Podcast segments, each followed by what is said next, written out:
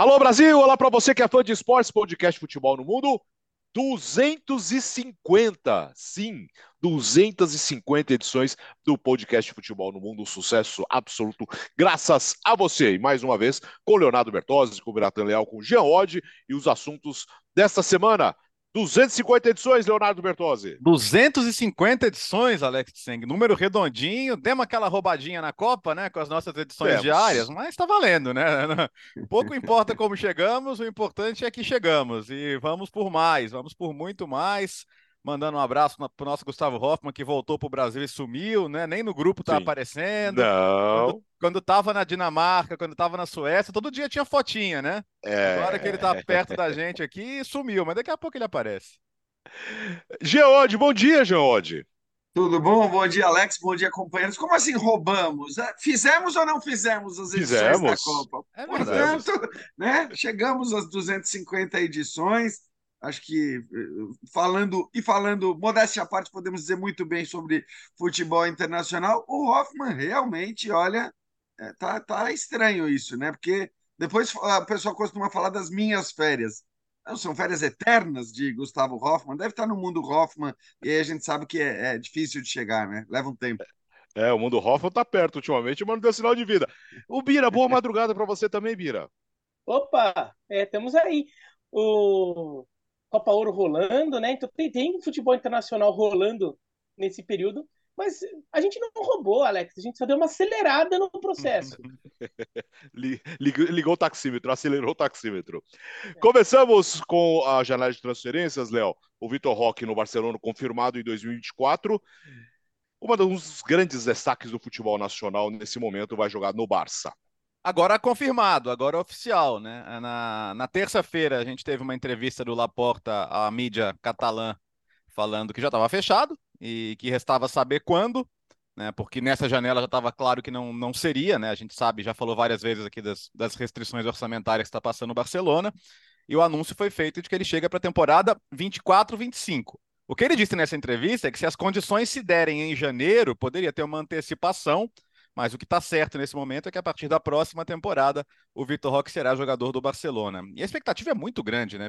porque a, a, gente, a gente sabe quando tem algo diferente aparecendo, né? A gente sabe quando um jogador de, de 17 para 18 anos, muito acima da média, está pintando. O amadurecimento do jogador ele é varia de um para outro, claro, mas a, a frieza dele para decidir as jogadas, a já a condição física dele, mas sobretudo a, a tranquilidade que ele tem dentro da área. O próprio Laporta descreveu na entrevista, né? Finaliza de qualquer lugar da área com, com qualquer um dos dois pés. É, assim, o potencial lá no alto. A gente não tem como adivinhar o que vai ser, mas uh, a gente sabe que, que é um talento raro. E quando tem talento raro no futebol, você tenta chegar na frente dos outros. Então, o Barcelona que segue ali trabalhando para fazer as suas contas se encaixarem, né? Já garante um baita reforço e, de certa forma, vai ser uma transição. Talvez o quanto ela vai ser suave ou brusca vai depender dele. Porque você tem um Lewandowski que vai estar entrando no penúltimo ano de contrato. Eu ficaria muito surpreso se o Lewandowski fizesse outro contrato com o Barcelona, além desse que termina em 26, né? Que já é um contrato longo demais para um jogador da idade dele. Então, teoricamente, ele vai ter ali um ano, dois para aprender muito com um dos maiores atacantes da sua geração e ganhando espaço. Mas vendo o talento dele, eu não acho que vão ser um, dois anos sentando no banquinho e batendo palma, não, porque eu acho que o patamar dele, o teto dele é muito alto, viu? É.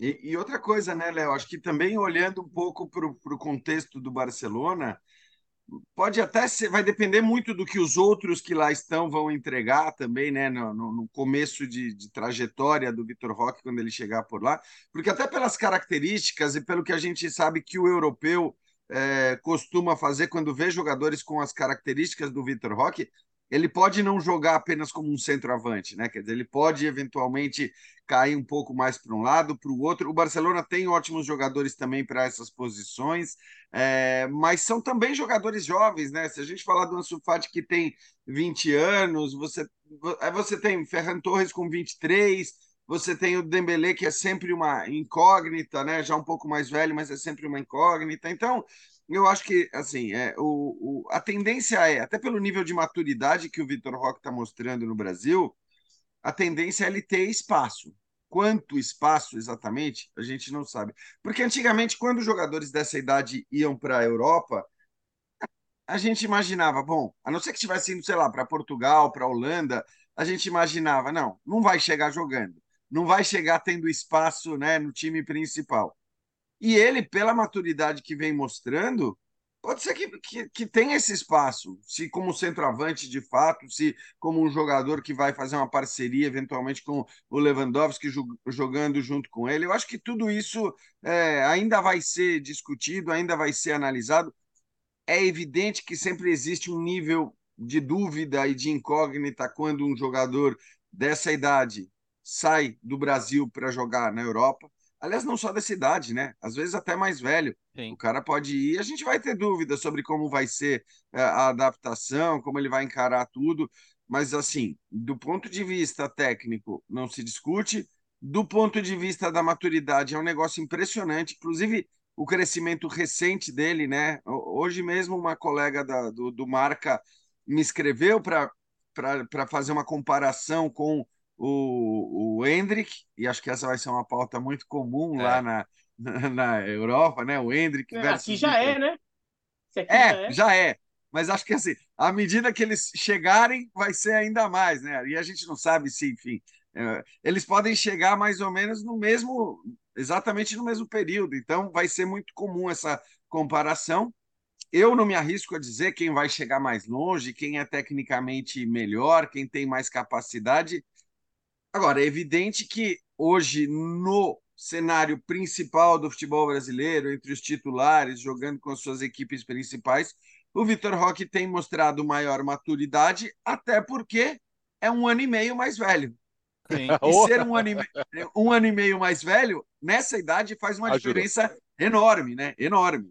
Na nossa idade já não faz muita diferença, né? Não, na nossa idade, um ano e meio não faz ah, diferença é, nenhuma. Do, do, do, do, do 50 para os 48 e meio, que muda tanto assim, né? Não. Muda nada. Fala, Vira. É, o, uma, uma aposta pesada do Barcelona, né?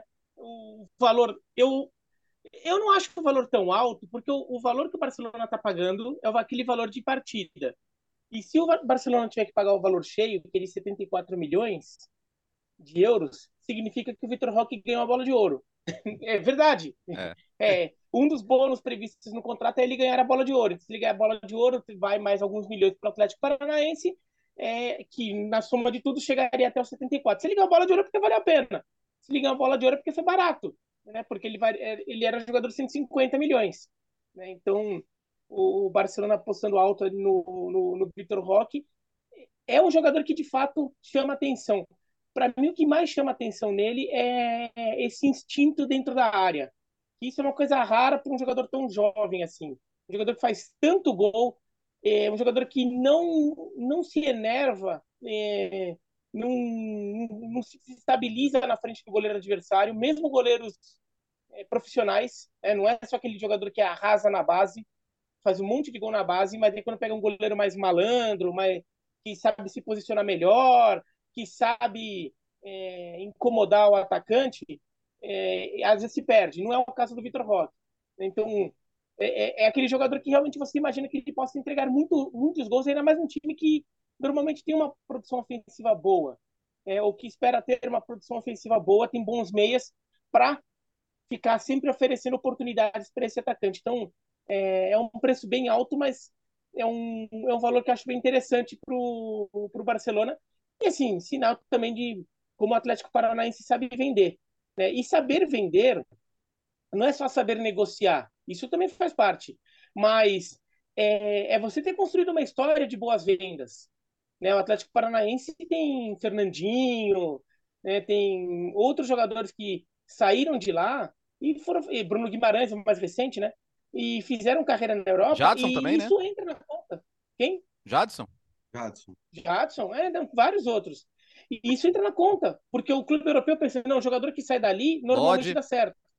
É, é, jogador bem formado. Ainda que o Vitor Roque nem seja é, 100% base do Atlético Paranaense, né? Até outro dia ele estava no Cruzeiro, mas o clube europeu pensa, não, esse é, um jogador, esse é um clube que sabe formar. E daí você paga mais caro, porque você tem uma certeza é, ou vai ser uma chance vai de, de dar certo muito maior. Então, o Atlético Paranaense aí conseguiu uma boa grana pelo Vitor Roque e o Barcelona contratou um jogador que desde já tem que estar na, na, nas especulações de convocação da seleção brasileira.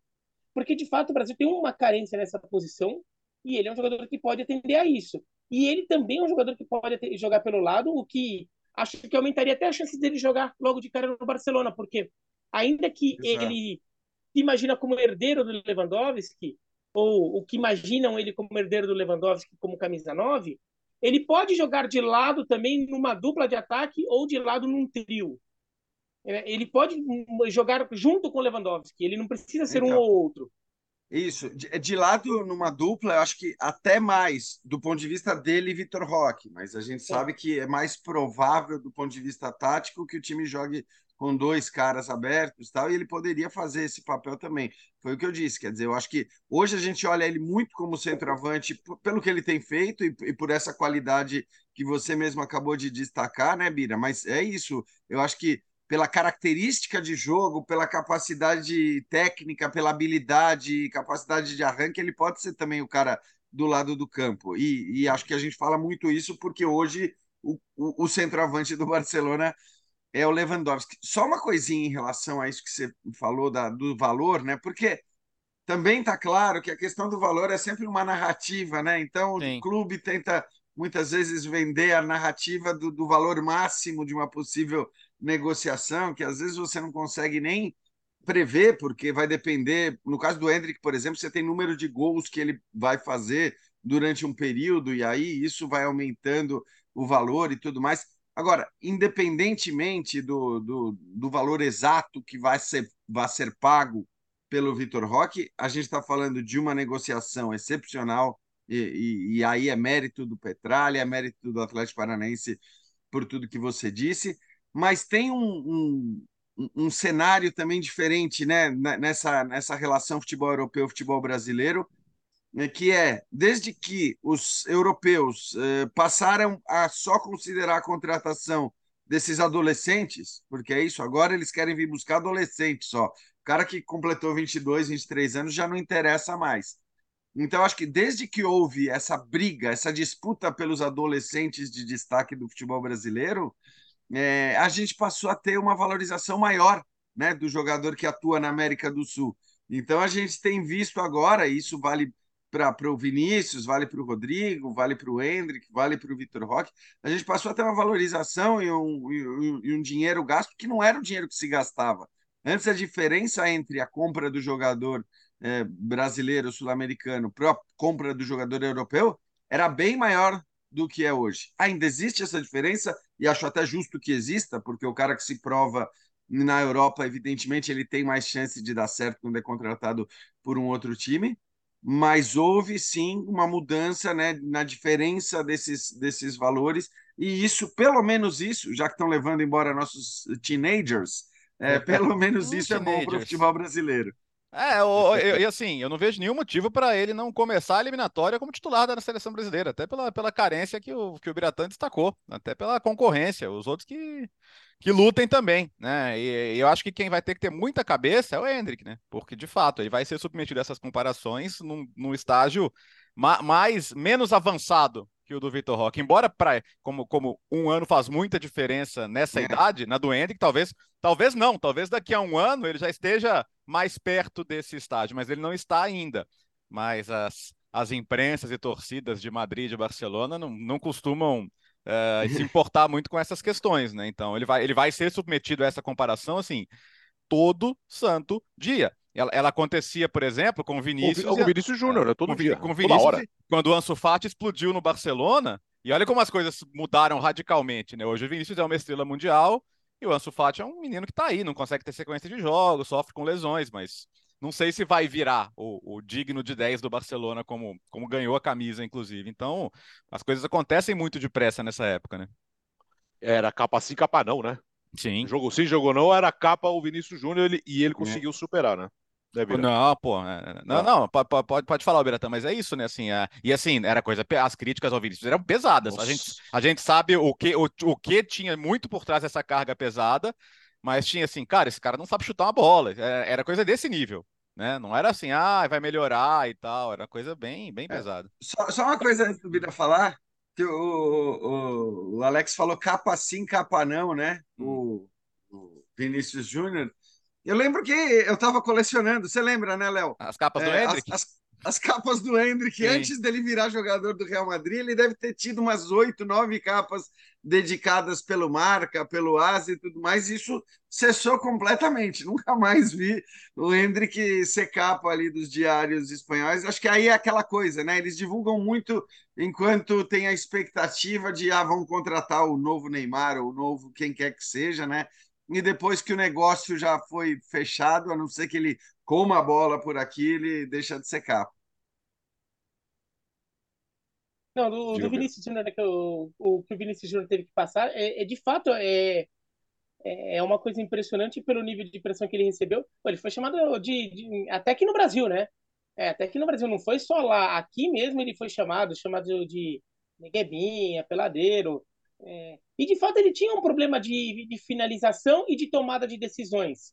De às vezes finalizar quando tinha que passar, tocar e tocar quando tinha que passar. E ele aprendeu rápido. Ele aprendeu rápido e foi ganhando espaço. Também é verdade que ajudou um pouco o fato de o Real Madrid ter visto necessidade naquela posição antes do que imaginava, porque o azar simplesmente não, não correspondeu. Mas o Vinícius Júnior e o Rodrigo também souberam aproveitar muito bem esse espaço. E eu acho que é um espaço que é, hoje, pensando nas próximas temporadas, o Vinícius, o Vitor, o Vitor Roque, acho que ele vai ter mais que o Hendrick. Acho que o, o Vitor Roque vai ter um, uma abertura maior para ganhar oportunidades mais rápido que o Hendrick. Tem uma questão óbvia da idade do Hendrick, que ele é mais novo que o Vitor Roque, mas independentemente disso, a gente não fala que o Real Madrid está atrás de um centroavante, está atrás do Mbappé, do Kenny, sei lá quem.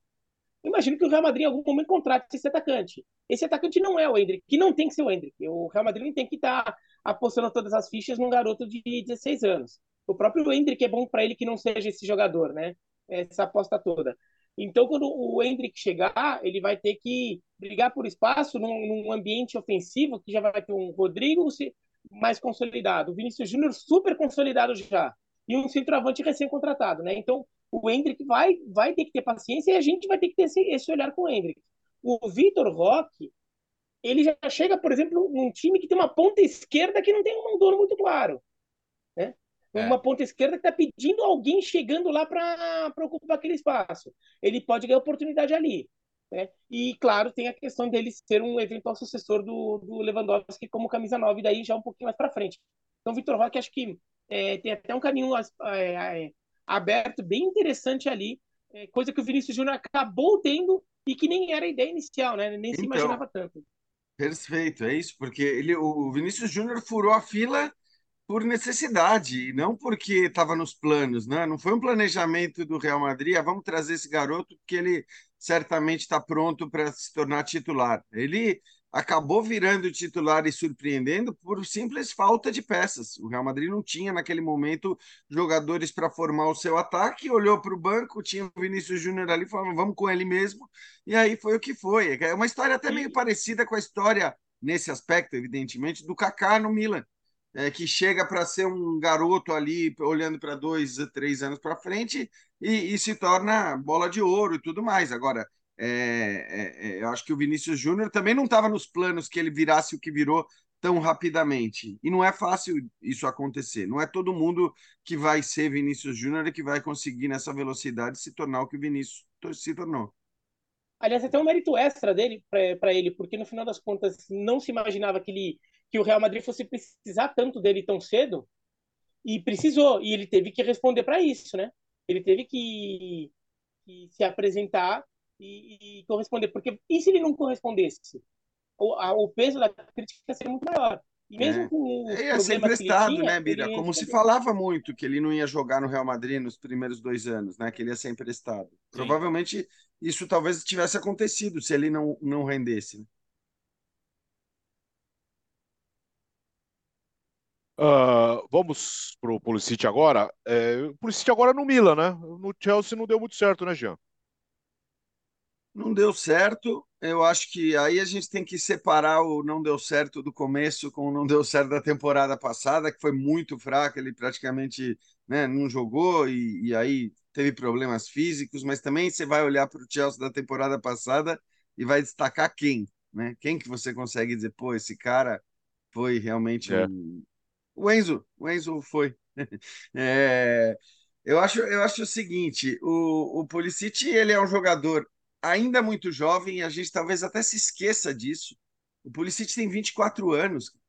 O Pulisic é talvez ainda o jogador mais importante da, da seleção norte-americana, dos Estados Unidos, né? um cara é, cuja capacidade a gente não discute, e, e acho que quando ele chegou para o Chelsea, ele chegou sob uma enorme expectativa, é, essa expectativa não foi correspondida ali no começo, quer dizer, ele não, não virou aquilo que se imaginava que fosse virar, mas eu acho que assim, agora ele vai para um contexto completamente diferente de um time que não pode contratar de baseada, não pode gastar mais de meio bilhão é, de euros como o Chelsea gastou no último mercado, então não tem a fartura de opções que, que tinha o Chelsea para ficar trocando quando bem entender, se põe um jogo, dois jogos, não deu certo, tira, põe outro. É, isso não vai acontecer no Milan. Então, acho que a tendência é que ele tenha uma sequência.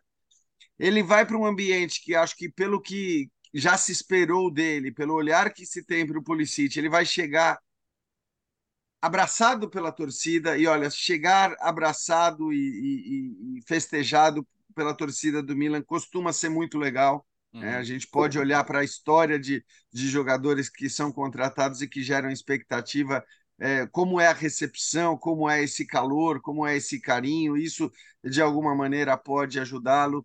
Ele chega podendo ocupar uma posição que foi uma posição problemática demais para o Milan, no, no, no, lado direito do campo. Ele pode jogar por ali é, e, e, e é, acho que o lugar onde se imagina que ele possa jogar, ainda que ele possa também jogar centralizado. Então, e, mesmo centralizado, né, o Milan também perdeu aquela que era a sua melhor peça por lá, o Brian Dias. Então, eu acho o seguinte, ele tem, ele tem. Agora, a, a certeza de uma sequência de jogos. Ele chega para um time bem montado, com um treinador competente. Claro que não é um time estrelado como são é, as equipes da Premier League, mas é um time onde o trabalho é sério, tem sido sério, é, com, com vaga no time para ele entrar, uma ou duas posições que ele pode até se manter ali, dependendo de onde render mais, com uma torcida que vai recebê-lo, tenho certeza, de braços abertos, e com 24 anos de idade.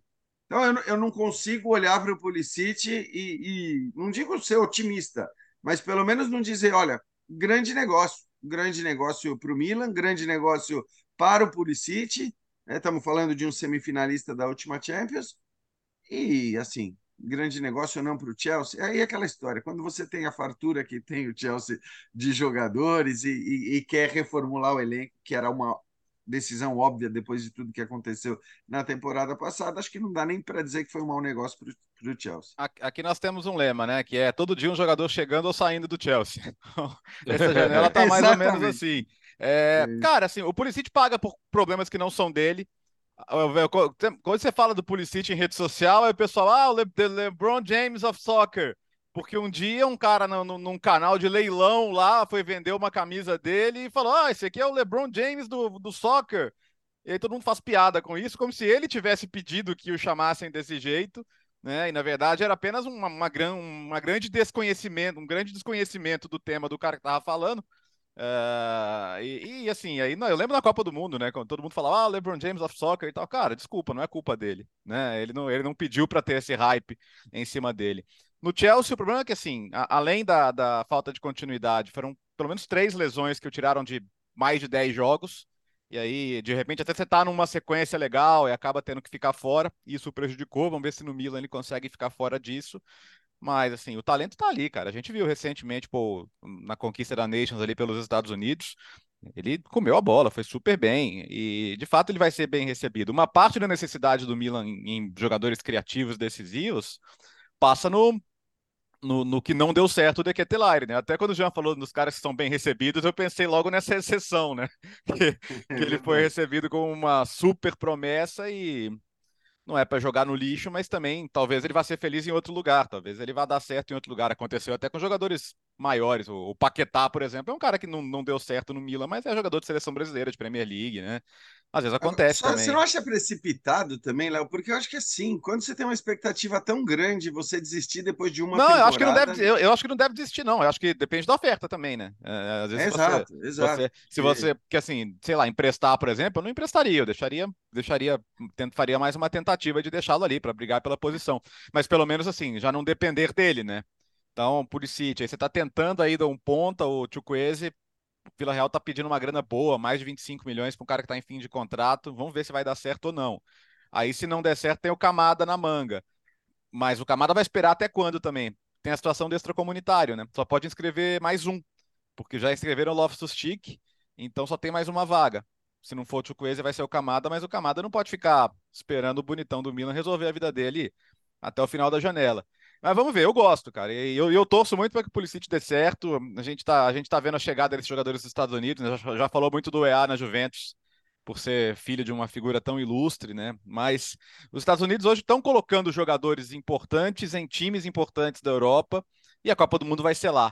Então, se o Pulisic conseguir um bom protagonismo, vai ser muito legal, né? Não conseguiu no Chelsea, mas ele ainda é jovem e ainda pode conseguir isso no Milan essa história do, do, LeBron James é uma coisa que às vezes acontece no esporte americano.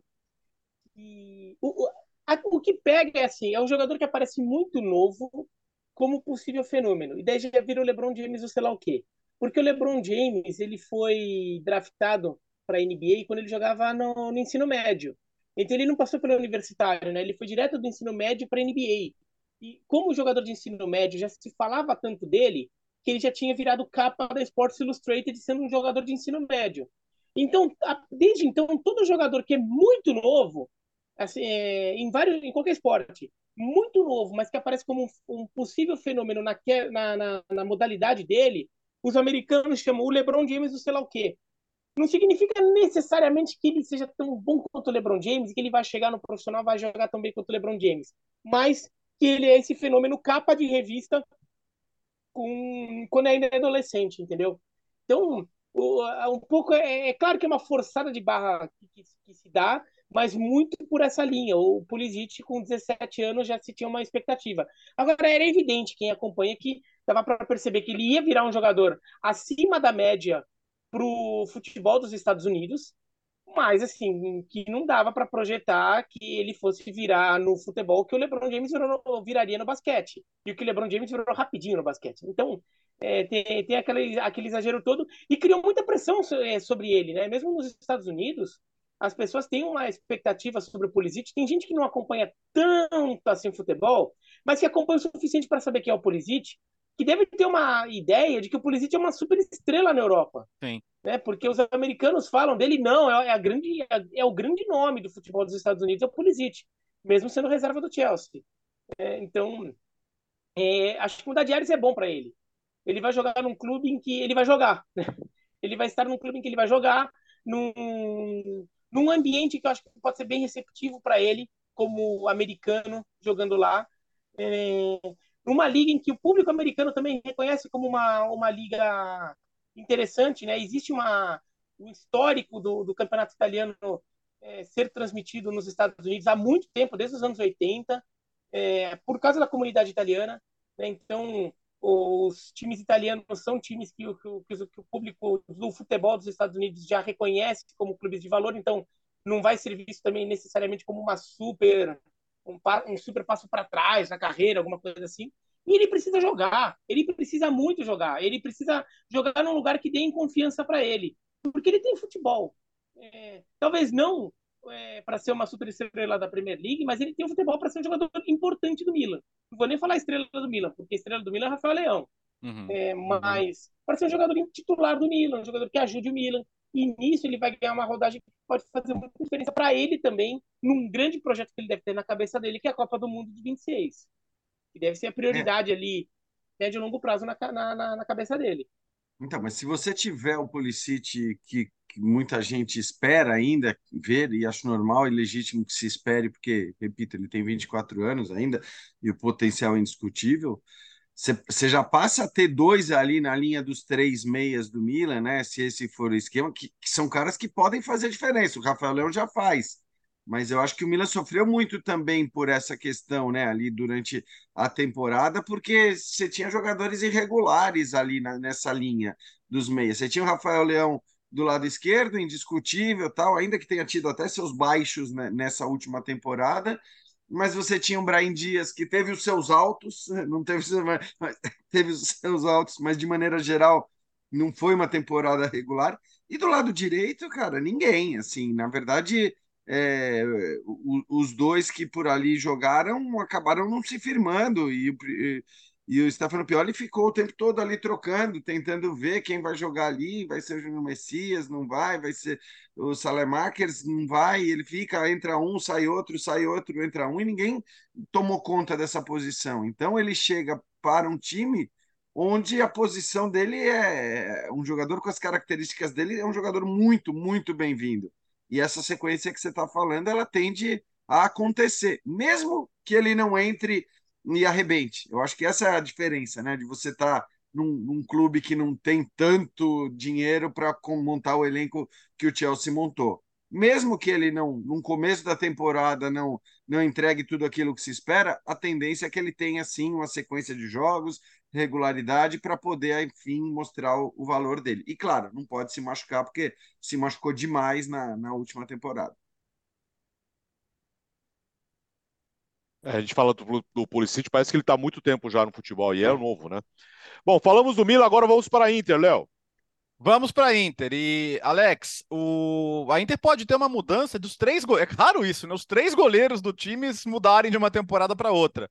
É, o Onaná está muito perto de ser negociado com o Manchester United. Ele, ele se apresentou normalmente para a pré-temporada, né? Mas a negociação está bem avançada. O United, a gente já falou muito segunda-feira aqui sobre a saída do De Gea. É uma questão de detalhezinho aqui, detalhezinho ali. ele vai para o Manchester United. E na quarta-feira, a Inter se despediu do Cordaz, que era o terceiro goleiro. A gente até falou aqui em outra edição também, né? ele é que é amigão do Brozovic. O Brozovic quer que ele vá junto para a Arábia Saudita, para ser lá goleiro reserva e futuramente preparador de goleiros. E o Randanovic, que é uma lenda do clube. O Randanovic é um caso, acho que é um caso muito parecido com o De Gea, que a gente tem que tomar cuidado para não pegar a última imagem e ela ser maior que a história. O Randanovic é o substituto do Júlio César, que manteve um nível altíssimo por muito tempo, capitão do, do último escudeto, e não dava mais porque ele caiu, teve um, caiu de rendimento, e é normal que aconteça com muitos, embora para alguns goleiros não, para outros sim. E o Andanovic não conseguiu manter o nível de antes, mas é um jogador histórico do clube, e acho que ao contrário do United com o DG, a Inter deu o tratamento legal para ele, né, nas suas redes sociais, o próprio presidente envolvido nas homenagens e tal. Mas o fato é que eles têm que buscar soluções. É, o terceiro goleiro vai ser um goleiro, o de Janário, que vai ser o cara que vai tocar churrasqueira, como a gente costuma falar do terceiro goleiro. E, e aí os dois principais seriam caras que. Esses caras não podem ser. O Onaná só tem um, cara. Porque assim, o Onaná, a capacidade que ele tem para distribuir jogo, fazer passe longo, ligar contra-ataque é, é rara. Né? Por isso que ele vai para o Manchester United. Mas algum, o goleiro tem que ter alguma técnica com o pé também, né? Então acho que o Sommer, que é a primeira opção, é interessante. E para o Sommer é interessante. O Sommer foi no momento de emergência para o Bayern, mas o Neuer vai voltar. E assim, é, é ser reserva do Neuer era igual ser reserva do, do Rogério Senna aqui. É, você, você, talvez você fosse comemorar título pra caramba, mas jogar você não ia jogar quase nunca. E, e o Sommer é muito bom goleiro para não jogar, né? E acho que ele tem uma multa baixa, para a Inter é interessante. E aí eles podem buscar o, o Trubin, né, que é a revelação do, do Shakhtar, já goleiro da seleção ucraniana, pensando já em presente e futuro, né? Pode jogar, pode jogar Copa, né? Mas é um goleiro que não é o fim do mundo também ter um, dois anos ali jogando menos, porque ele tem um potencial para jogar muitos anos, é muito bom goleiro também. Então, se, se a Inter conseguir Sommer e Trubin, nada substitui a perda do Ananá. Mas a realidade é essa: um cara que chegou a custo zero, sendo vendido por quase 60 milhões, como parece que vai ser, vai fazer o quê? Né? Se for o Sommer o substituto, eu acho que a Inter, pesando tudo, considerando que vai dar para comprar o Lukaku, considerando que vai dar para ter um elenco forte mesmo assim na temporada, já trouxe o Fratesi para o meio-campo, trouxe um garoto alemão, o Bissek, para a zaga, vai ter um elenco ainda muito forte para ser, na minha opinião, uma das favoritas ao título na Itália. É, mas favoritismo a gente vai falar lá na frente, né? Mas eu acho que a Inter, mesmo, mesmo, mesmo vendendo o Ananá, continua muito forte para a temporada. É, o, o Sommer, eu acho que assim, a gente talvez saiba avaliar mais o Sommer até pelas partidas com a seleção suíça, e são excelentes partidas, é um nível muito alto de, de jogador, do que, é, né, como você falou, ele quebrou um galho no Bayern depois da, da, da, da saída do Neuer e tudo mais. Então, eu acho que é um jogador de altíssimo nível, só que tem 34 anos de idade. E aí tudo bem, é goleiro. A gente imagina um goleiro até os 37, vai, 38, podendo jogar em, em alto nível, mas eu acho que é legal que você faça, já que vai fazer a mudança geral, que você faça a mudança que você citou, né, Léo? Com um jogador mais experiente, um menos experiente, e aí tudo bem, você vai avaliar o momento em que um vai, vai ser titular ou não, o momento que vai ou não haver uma troca, mas eu tô contigo, eu acho que Aí, olhando para o lucro da operação, e a, e a Inter precisa olhar para isso, e olhando para a qualidade do goleiro que chega, é, para momentos de. Quando eu falo da seleção suíça, eu estou falando também pelo, pelo que a seleção. É, é, os momentos que uma seleção, como a seleção suíça exige de você, são momentos assim importantes para a avaliação de um goleiro, né? Cê, eu não estou falando de jogos mais ou menos, não estou falando de jogos é, grandes, no caso da seleção da Suíça, contra seleções grandes, em momentos decisivos, em fases agudas de competições importantes, porque a Suíça é já há um bom tempo uma seleção muito chata, para dizer o mínimo, é, sobre, sobre a seleção suíça. Então, eu acho que o Sommer é sim uma boa contratação no, no saldo geral da operação é, claro, é o que você falou. Eu acho até que a Inter não chegaria à final da Champions League se não tivesse o Naná no gol. É, é óbvio que o cara fez muita diferença e que você não vai conseguir repor exatamente a altura. Mas olhando para a operação toda, acho que é uma, é uma operação positiva aí, considerando aquilo que a Inter precisa fazer. O interessante do Sommer é que ele é um goleiro de nível que é capaz de fazer a Inter não sentir a saída do Naná tão, é, tão fortemente.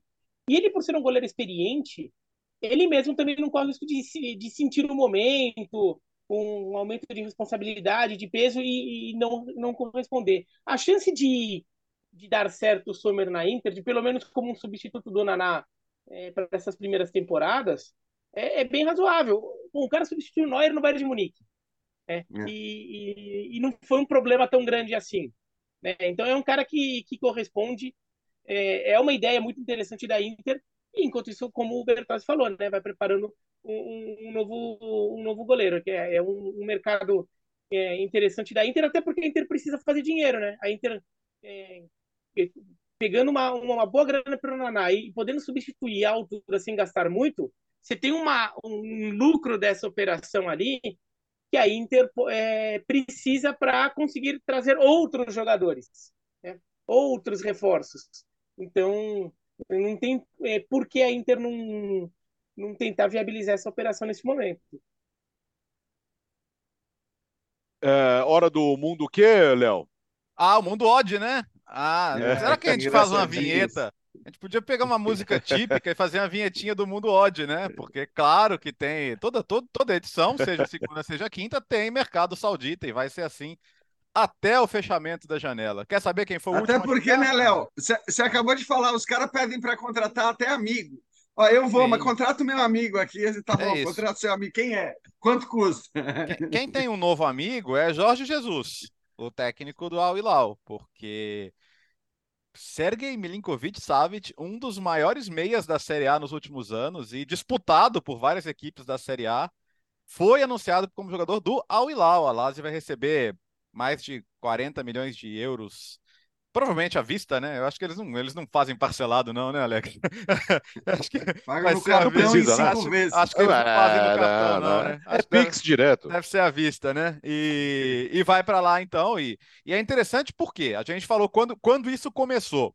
Eles não vão parar nos caras de 30 e muitos que estão pensando no último grande contrato, né? Eles querem jogadores que possam chegar, ficar lá e ajudar o nível da liga a crescer a, a médio e longo prazo.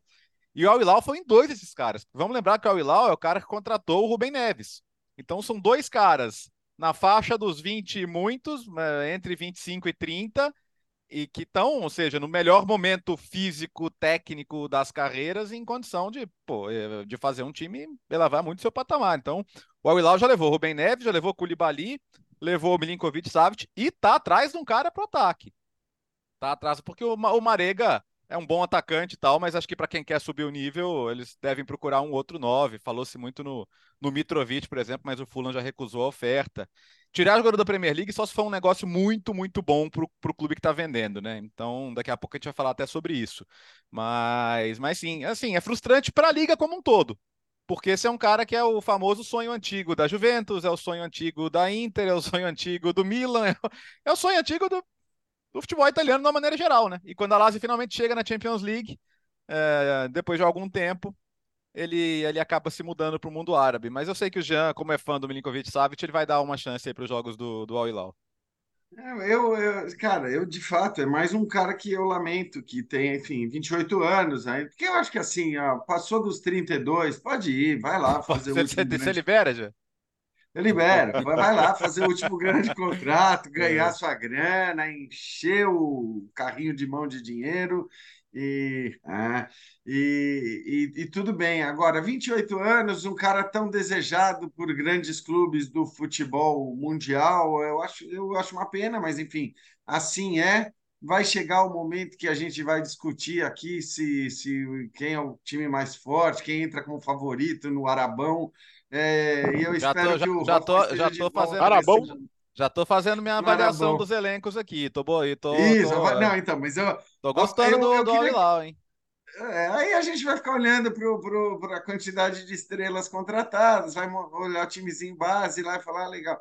Enfim, eu de fato já falei muito, né, do Arabão. Fala aí, Mira. Arabão.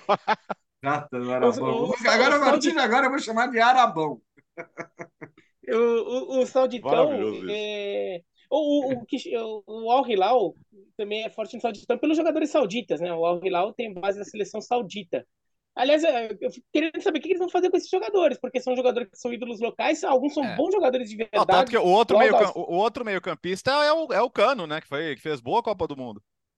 É, então, tem o Cano, tem o Aldo Assari, que é o jogador que fez o gol da vitória da Arábia Saudita sobre a Argentina, que é bom jogador de verdade. É, assim, tem que ver onde vai enfiar todo mundo, são oito estrangeiros até. O, o, o Al Hilal já chegou ao sétimo, ainda tem vaga para mais um, que é esse atacante, provavelmente. É, é que daí talvez o Marega saia, então fica aí na, é, ainda ficaria sobrando espaço na cota. Mas é, vamos ver, a gente já está fazendo análise dos times do, do Sauditão. É, então, não, incrível esse não precisa momento. ainda, deixa o Hoffman chegar. Nossa senhora, Agora, aguenta. De fato, eu até, eu até vou, vou, vou dar um pouco, vou, vou fazer um meia-culpa aqui, que algumas edições do, do podcast, o, o Donan achou que isso fosse chegar aqui no Brasil pegando mais jogadores de, de um degrau abaixo, de estrelato, de projeção internacional, eu achava que não, talvez não, mas de fato tem chegado um pouco sim.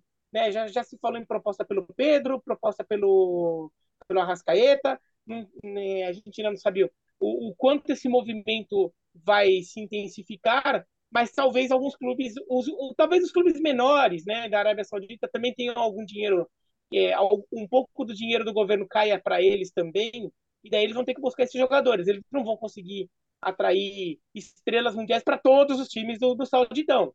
Né? Mas então talvez é, atinja um pouco aqui o mercado brasileiro. Agora, os brasileiros têm que ficar de olho nos brasileiros que estão lá, que vão ficar sem espaço e podem voltar, né? Tem jogador interessante lá também.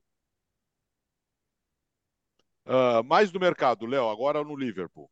Então, de ontem para hoje, Alex, pintaram notícias de interesses de dois em dois jogadores históricos do Liverpool, o capitão Henderson e hoje o Fabinho. A proposta ao Henderson seria do, do, do Al Ettifaq, que não é um dos quatro grandes turbinados aí pelo governo, mas todo mundo vai ser turbinado de algum jeito, né? Mais ou menos. É o time que o Steven Gerrard assumiu. Então faz todo sentido ele querer o Henderson por lá, né? E o Henderson, segundo a notícia do The Athletic, está balançado, até estão oferecendo cinco vezes o salário para ele. Não é mais menino também, né? E pegaria um, um, um belo checão. É, o Henderson é um cara que, que os ingleses estão de olho nessa possível ida dele, porque ele é um que, na, na, em alguns momentos ano passado, ele teve posicionamento forte sobre questões de direitos humanos, né, sobre, sobre questões de manifestações de jogadores. Ele é um cara que sempre teve um senso social aguçado. Então, certamente ele seria um confrontado aí com, com alguns posicionamentos caso decidisse ir, né? E, e essa, e essa oferta do Al-Ittihad ao Fabinho seria na casa dos 40 milhões de libras. Aí é o caso da oferta que eu falo que o time da Premier League olha e fala: opa, isso me interessa. Né? Porque, cara. Não, aliás, é... diga, diga. diga. É, é, engraçado, né, Léo? Porque virou assim, isso daí é, virou um negócio que todo time que quer de alguma maneira se livrar de um jogador, e quando eu digo se livrar, não é se livrar porque o cara é ruim. É assim, não, quero fazer. Agora, hoje tem a notícia do Mané, né? Sim. Que o Bayern de Munique estaria interessado em se livrar do Mané, que me parece eu acho até equivocada essa escolha, porque acho que, obviamente, isso já foi provado por, por um bom tempo, que o Mané e o, e o Kane, mesmo que o Kane chegue, não, não tem nada a ver né, um com o outro, quer dizer, não é que porque um chegou no elenco você precisa, é, é de repente, negociar o outro, mas aí é uma questão financeira. A gente sabe também que o Bayern de Munique, que os clubes alemães, de maneira geral, eles, ele, a, Ali nem precisava de fair play financeiro, provavelmente, porque eles têm esse princípio de serem sustentáveis e tudo mais, e, e como o Mané ganha muito dinheiro, tem um salário muito alto, eles estariam dispostos a negociá-lo. E aí, o que, que eles já fazem? Já, já, não, não, o mundo, o mundo árabe certamente vai querer levá-lo, né? Alguém ali. É, falaram até, já temos algumas sondagens interessantes e tudo mais. Então, no fim, o futebol árabe, nesse momento, ele acabou virando uma solução é. para muito clube que quer negociar jogador, porque você sabe que você quer negociar, você não precisa ficar de braço cruzado esperando se o jogador tiver qualidade, como é indiscutivelmente o caso do Mané. Você fala: olha, vamos, vamos, vamos ali, vamos ver o que, dá para fazer por lá, porque o dinheiro que vai chegar vai ser um dinheiro muito maior do que chegaria em qualquer outra liga. É, por qualquer outra liga, como é o caso do Henderson que você acabou de citar. Não, então, só, é, só para concluir, é, e aí o Liverpool já falava numa reformulação de meio campo, a gente discutiu aqui muitas contratações, né, do, do McAllister, do Soboslai, claro que assim, se vende os dois, você vai ter que contratar pelo menos mais dois, mas eles já estão de olho no Lavia do Southampton de qualquer jeito, tem o Baicetic despontando, né, até se machucar, ele já vinha tirando espaço do próprio Fabinho, talvez teriam que buscar mais um, mas é, eu acho que chegaria, enfim, essa grande revolução no meio-campo do Liverpool. É, e eu acho que no caso do Fabinho, né? É, é uma questão de, de, entender também o espaço que ele teria na temporada. Eu já acho que, considerando a última, hoje o Fabinho não é mais um titular indiscutível do Liverpool. Isso poderia fazer ele, a cabeça dele mexer um pouquinho também, pendendo a uma ida. O Henderson, mesmo capitão, já tenderia a ter menos minutos nessa temporada. A gente montou aqui como pode jogar o Liverpool com os reforços e o nosso time ideal não nem, nem sempre contemplava o Henderson. Até porque o Curtis Jones vem de um bom, uma boa Euro Sub-21, um jogador que já teve muito espaço na última temporada. Enfim, acho que isso, isso pode fazer com que os dois balancem também a perspectiva de jogar menos do que, que já jogaram. Aí, só para localizar o público, né, é o Al Etifak, né? é o time do, do Vitinho e do Paulo Vitor. É o goleiro Paulo Vitor, né, ex-Grêmio, Flamengo, e o Vitinho, ex-Botafogo, Flamengo. São os brasileiros que estão lá. Tem outros jogadores estrangeiros, só que daí nenhum com grande destaque, não. Uh, ô, Léo, tivemos uma entrevista muito forte do Dele Alli, né? Muito, muito forte, muito importante, e acho que é legal destacar por que, que ele fez questão de falar, né? O, é, o Dele Alli é um jogador que despontou muito jovem e ainda muito jovem começou a cair em desgraça, né? Sem se firmar nos clubes, saiu do Tottenham, foi para a Turquia, voltou para o Everton e ele muito abertamente numa, numa longa entrevista para o Gary Neville falou: olha, é, é, eu, eu sofro de, de vício em medicamentos, em aquelas pílulas para dormir, é, em drogas, eu me internei numa clínica de reabilitação, tenho questões de saúde mental falou sobre um abuso sexual que sofreu aos seis anos de idade, sobre o fato de ter sido exposto a consumo e tráfico de drogas com sete, oito. Ele, ele foi adotado, né? É, ainda jovem, é, por uma família britânica. E é, é, é, bem, bem pesado. E, e, acho que isso nos leva também, às vezes, a um meia-culpa. Às vezes a gente faz muita piadinha, né? Ah, Dele Alli, pô, preguiçoso, fora de forma, não quer nada com nada, e a gente não faz ideia do que o cara tá passando. Então, eu acho que é uma lição para nós também. Né? A gente tenta ser sempre leve, tenta ser sempre bem-humorado ao tratar as coisas, mas a verdade é que, que, assim, às vezes você não sabe o que o seu vizinho está passando, às vezes você não sabe o que o seu amigo está passando. Né? Então imagina um cara, um profissional que está ali do outro lado do oceano. Então, é claro, assim, ele não vai ouvir esse podcast, mas que ele receba um amplo apoio da comunidade do futebol. Achei que o Everton fez um tweet extremamente sensível, falando, cara, estamos aqui, não, não preocupa em chutar uma bola agora, né? Simplesmente estamos aqui. Ele não vai mais dar entrevista por um tempo, ele vai se tratar e claro que seria uma espetacular história de superação se ele puder voltar a jogar futebol e mas agora não é mais importante, né? O importante é o ser humano ter paz e acho que a, a, a discussão sobre a saúde mental no futebol ela ainda é, é pouca, ela às vezes é rasa e acho que casos assim são um soco no nosso estômago, né? Porque a gente realmente não, não sabe de um, 1% do que algumas pessoas passam. Né? É, a discussão sobre oh, saúde mental na sociedade como um todo, né? Perfeito. Na sociedade como um todo.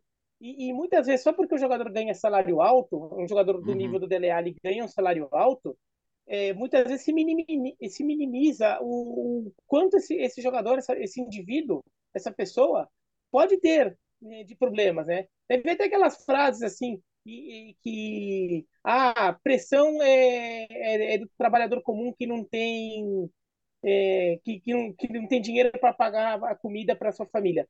Claro que essa é uma pressão, claro que essa pessoa, essas pessoas, e são milhões, bilhões na verdade no mundo, tem, tem um, um nível de, de, de pressão e estresse no dia a dia enorme, porque tem que conviver com insegurança financeira, insegurança alimentar, mas isso não significa que um jogador de futebol ou qualquer outro profissional de outra área não possa também ter problemas. E, e problemas legítimos. Não é, é mimimi, não é coisa de riquinho reclamando. Não, são problemas reais, porque a realidade dessa pessoa é outra também. E as coisas às quais elas são expostas são outras. Sendo que muitos dos problemas que o Dele Alli é, acaba é, relatando não são nem dessa fase em que ele era milionário, jogador de futebol milionário. É de uma época que ele era uma pessoa como qualquer outra que você vê por aí. Uhum. É um garoto, na verdade, como qualquer outro que você vê por aí. Então, é, é muito legal a atitude do Everton também. A reação inicial, pelo que eu vi, tem sido boa também, de compreensão à situação dele. E, e espero que, que ele encontre o, o, seu melhor caminho. É, isso é o principal, independente, mesmo que não seja no futebol. Né? Mesmo que essa é, esse, esse rumo ali não seja jogando bola.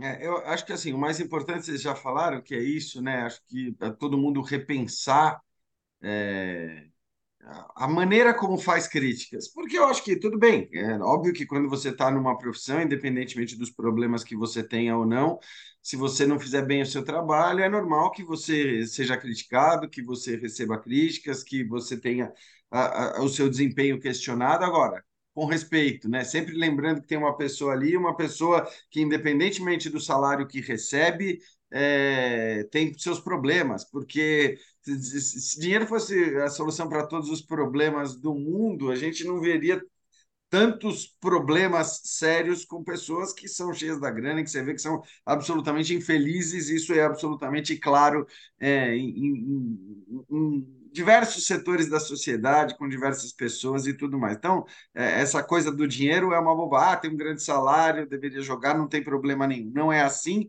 O caso do Dele Alli é mais um a expor isso. Agora, e eu acho também que, para quem diz, porque a gente vive num mundo de tanta estupidez atualmente, de tanta ignorância, de tanta idiotice, que é, tem, tem gente que usa uma declaração como essa, uma frase assim, é, para classificar o cara como vitimista, como, uhum. ah, olha aí, agora o cara está. E, na verdade, é bom a gente levar em conta também o prejuízo que ele tem ao dar uma declaração como essa. Quer dizer, a, a, a, deixar claro que tem um problema maior, mais profundo ali, psicológico, porque isso é um prejuízo. Ele é um jogador de 27 anos de idade.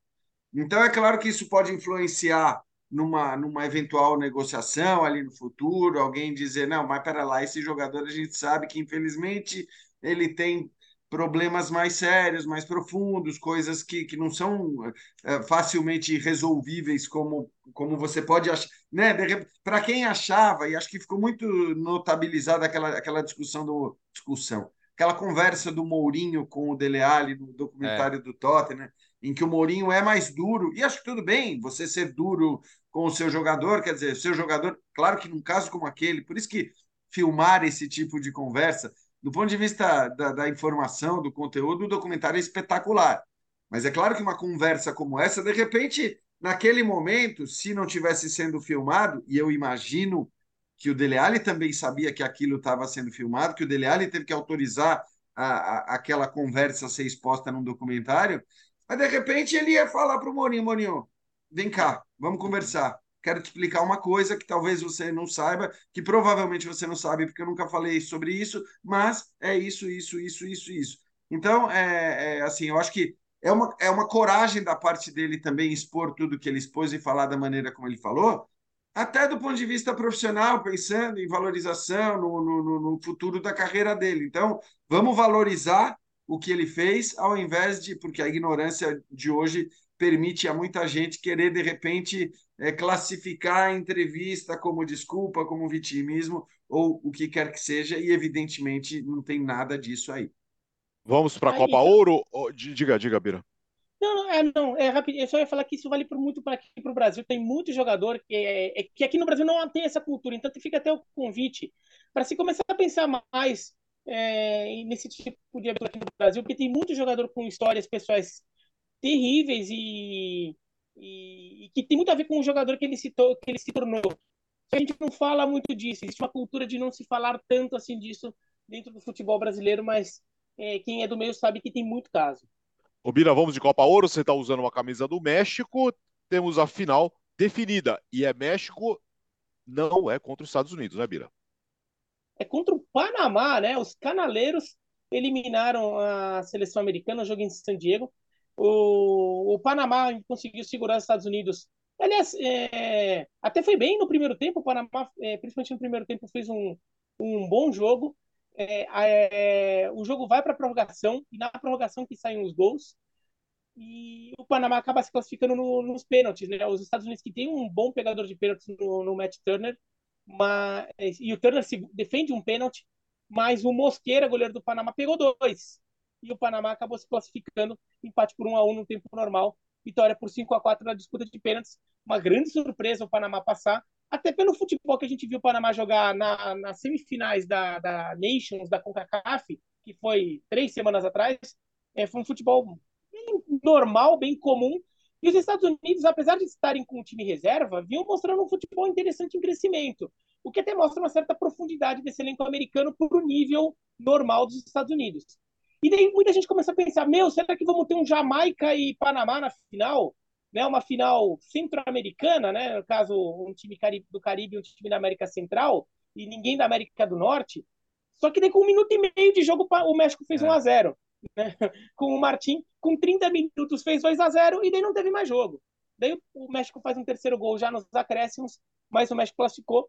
O, o, a Jamaica que vem com um time interessante ali que está crescendo. A dupla de ataque da Jamaica era Micael Antônio, do West Ham, e Demarai Gray, do Everton né, dois ingleses naturalizados, é, a Jamaica com vários jogadores ingleses de origem jamaicana, e acho que é um time que ainda vai crescer. Acho que é um time que ainda tem problemas ali, então é uma equipe em formação, mas a Jamaica vai começar a dar trabalho nessa CONCACAF, mas ainda não foi suficiente para o México, que agora chega como favorito na final contra o Panamá. E para terminar, Léo, já temos Champions League? Já, claro que já temos Champions League, ah, que é a fase mais legal da Champions League, inclusive, né? Que é a primeira qualificatória. Na falta do Hoffman, eu vou ter que fazer esse papel que é passar um geralzão aqui. E já que a gente está na reta final, quero deixar o Jean mais feliz, né? Já que ele aceitou falar muito amigavelmente sobre o mundo, sobre o Arabão. O Jean é um é. grande entusiasta do futebol das Ilhas Faro, né? Isso sim. Muito. E o campeão das Ilhas Faro, que vive um grande momento, né? Você foi a Klaxvik, Jean? É, confesso que eu não lembro não o nome de tá todas as cidades que eu fui, Léo. O, o Klaxvik, o K.I. Klaxvik. Ah, fui, fui, fui, fui. E vi o campo. Agora Aí. que você está falando, eu lembro ah, do viu? campo, inclusive. Eles empataram por 0 a 0 com o tradicionalíssimo Ferencváros da Hungria, que já jogou fase de grupos e é um time histórico do futebol mundial, até pela, pela importância do futebol húngaro. 0 a 0 Vai para o jogo de volta, né? Acho que vai ser difícil segurar, mas tá aí. Acho que é, é um, é um resultado que eu destacaria desses jogos de ida. Destacar também o Balcani, que é o campeão do Kosovo, 2 a 0 no Ludogorets, que é multicampeão da Bulgária, vai ser difícil aí também a questão da virada. Até pela curiosidade eh, geopolítica, né? Teve um confronto entre Moldávia e Romênia, que o Faru Constanta da Romênia ganhou do Sheriff Tiraspol, outro frequentador de fase de grupos, 1 a 0. Faru Constanta é o time que é pertence ao George Raj, que também é o técnico, e onde joga o Rivaldinho, filho do Rivaldo. E que mais eu poderia destacar? Ah, a, o lado triste, né? A pancadaria que rolou em Malta no jogo do Hamrun Spartans contra o Maccabi Haifa. O Maccabi Haifa goleou facilmente 4 a 0 encaminhou a classificação, mas houve ali tensão, né? Os, os, os locais de Malta com cantos pró-Palestina. Alguns torcedores do, do Haifa avançaram contra eles. O time pode sofrer aí algum tipo de punição. Mas assim, não, não vi nenhuma grande surpresa fora essas que eu destaquei. Mas está de parabéns aí o Clube das Ilhas Faro, conseguiu arrancar um empate de prestígio nessa, nessa primeira rodada que tem. Já teve uma pré-qualificatória, né, com os times pior ranqueados, e agora a gente está na primeira fase uh, de qualificação de fato. Isso vai até meados de agosto, quando começa a fase de grupos. Terminou o podcast Futebol no Mundo, sempre com muita informação, muita opinião. Valeu, Léo, bom fim de semana. Valeu, tchau, Jean. Obrigado, hein? Obrigado, vai, hein? Valeu, gente. Vai, Vou ter que sair voando aqui. Valeu, tchau, tchau. vai, vai ele, ele, vai fazer teste de direção. Uh, valeu, Bira. Falou. Valeu, bom fim de semana, Brasil. Podcast Futebol no Mundo 250. Semana que vem estaremos de volta com a edição 251. Tchau, bom fim de semana.